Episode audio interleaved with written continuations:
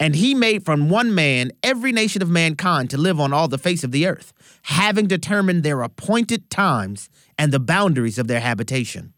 My name is Abraham Hamilton III, and this is the Hamilton Minute. The scripture teaches that God has sovereignly determined the boundaries of our habitation and the appointed times in which we would live. That means the fact that you live right now in the United States of America in the 21st century, following the November 2020 elections, it's not a mere coincidence. It is the time and place that God has appointed for you. This isn't a time to shrink back, it's our moment to contend. May the remnant arise to meet our moment. In Jesus' name.